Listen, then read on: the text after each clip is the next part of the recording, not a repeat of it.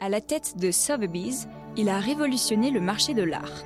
Voici l'histoire de Peter Wilson. Louis Vuitton, Dior, Chanel, Cartier, Prada. 82 000. J'imagine qu'il faut des centaines d'heures de travail. Adjugé 86 000. Je vous remercie.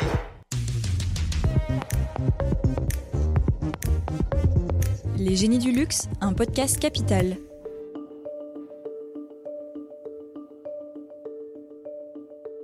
Cet homme a transformé la manière dont les gens voient les objets d'art. À la valeur esthétique ou sentimentale d'une pendule Napoléon III ou d'un vase galais, hérité d'une grand-mère, se superposent aujourd'hui leurs valeurs en cash. Ce changement de perspective est largement dû à la stratégie de Peter Wilson qui a dirigé Sotheby's de 1957 à 1979. Architecte du spectacle moderne des enchères, cet Anglais est en partie responsable de la formidable inflation en prix des œuvres et de la mondialisation du marché de l'art.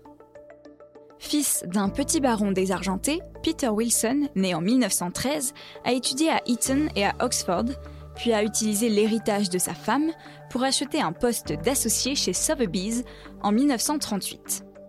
Bon dealer, excellent commissaire-priseur, à l'aise avec le cynisme inhérent à son métier, il s'est spécialisé dans la peinture, les livres, les gravures, les objets anciens, loin du cœur du métier de Sotheby's.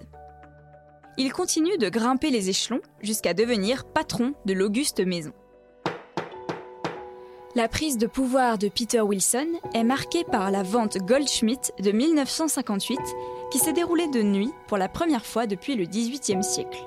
Elle met Sotheby's sous les projecteurs. En 21 minutes, les sept toiles impressionnistes et modernes, dont Garçon au gilet rouge de Cézanne, sont adjugées et le chiffre d'affaires record d'une maison d'enchères est pulvérisé.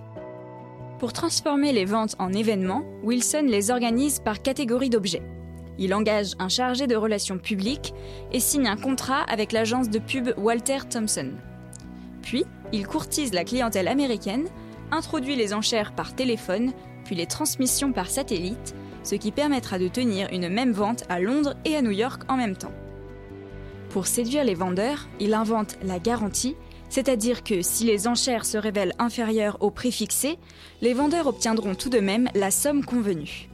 Aux acheteurs, il offre une garantie d'authenticité. En 1964, il rachète Park Burnett, la maison d'enchères new-yorkaise, puis il ouvre des filiales en Australie, au Canada, en Italie et organise des ventes à Monaco, à Hong Kong, à Amsterdam ou encore à Munich. Il inaugure aussi les enchères de timbres, de bateaux et d'automobiles et fonde Sotheby's International Realty, qui place la firme sur le marché immobilier de grand luxe dès 1976. Peter Wilson a capitalisé sur un changement des mœurs. Sous son règne, les acheteurs ont commencé à préférer aux discrètes transactions la lumière et la notoriété conférées par les grandes enchères.